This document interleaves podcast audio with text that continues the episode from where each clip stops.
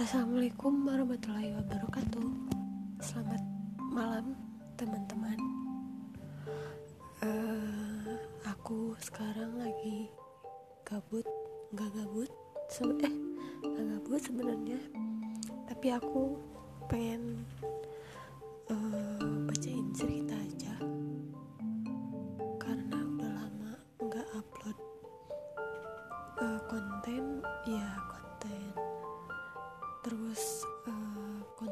aku siapin ternyata membutuhkan waktu yang lama dan mood yang sangat banyak. Jadi aku mau cerita hantu cerita horor dari buku Nightmare Side nya Arden. Dari bab ini apa? Bab cerita perjalanan cerita perjalanan bagian bukan cerita perjalanan ternyata.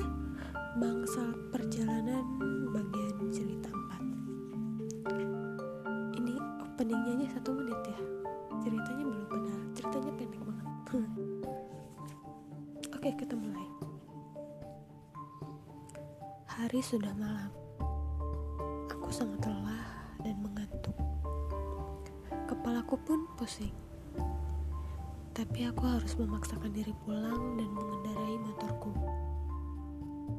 Dalam keadaan setengah sadar, ternyata aku masih bisa untuk mengendalikan motor. Motorku melaju dari arah Jalan Trunojoyo Bandung ke arah Sultan Agung menuju perempatan BP, mall yang ada di Jalan Merdeka Bandung. Jalanan itu memang cukup sepi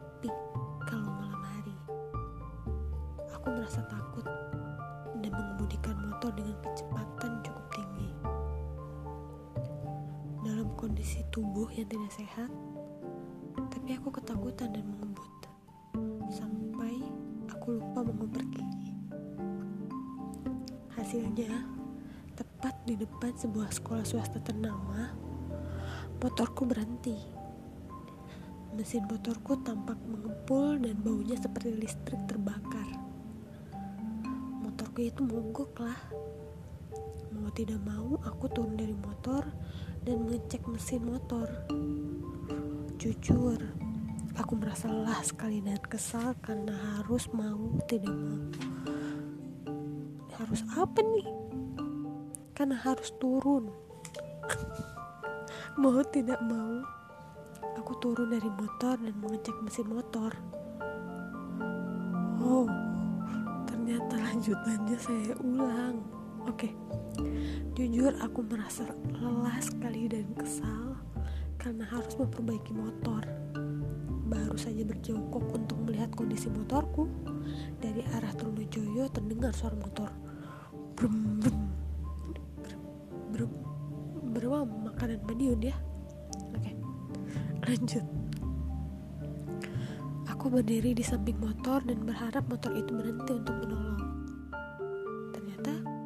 Motor itu benar-benar berhenti. Aku langsung meminta tolong untuk mengecek motorku karena aku tidak tahu apa yang menyebabkan dia mogok. Tanpa banyak bicara dan membuka helmnya, orang itu langsung mengotak-atik mesin motor.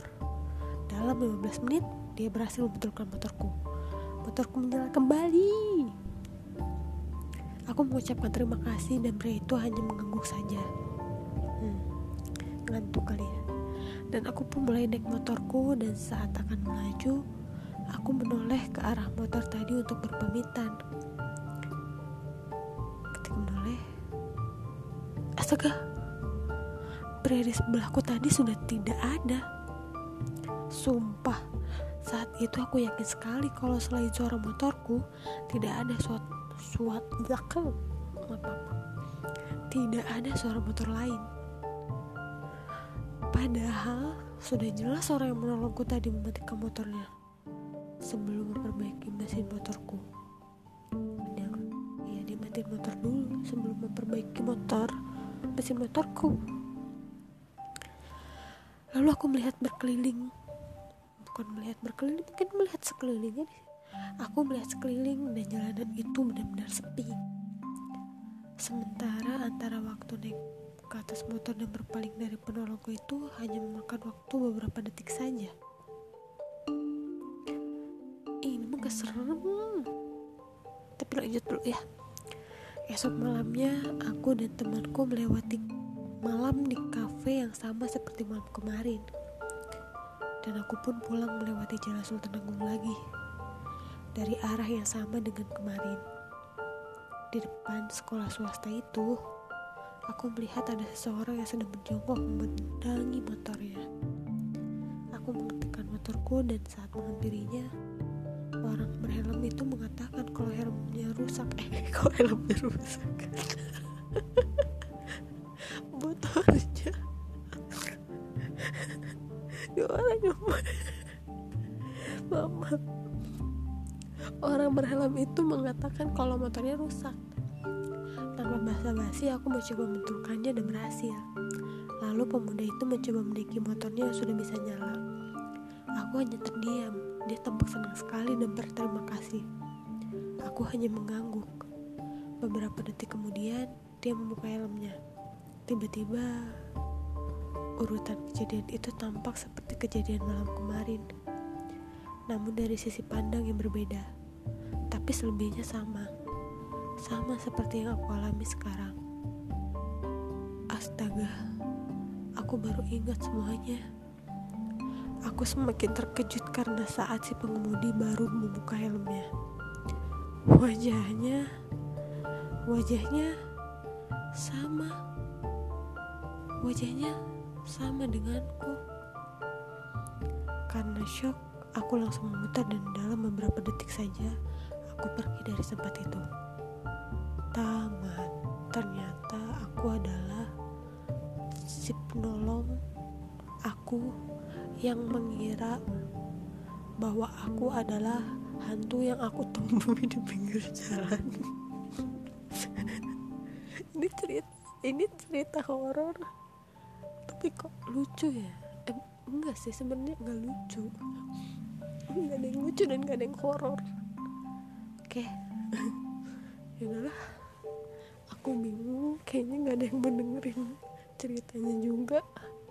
Jadi hikmahnya adalah kalau misalnya kamu nolong orang jangan pergi tiba-tiba. Makanya bilang dulu iya hati-hati di jalan. Jadi nggak akan kaget. Coba kalau kamu pertama ini sebenarnya dia tuh nolong dulu apa?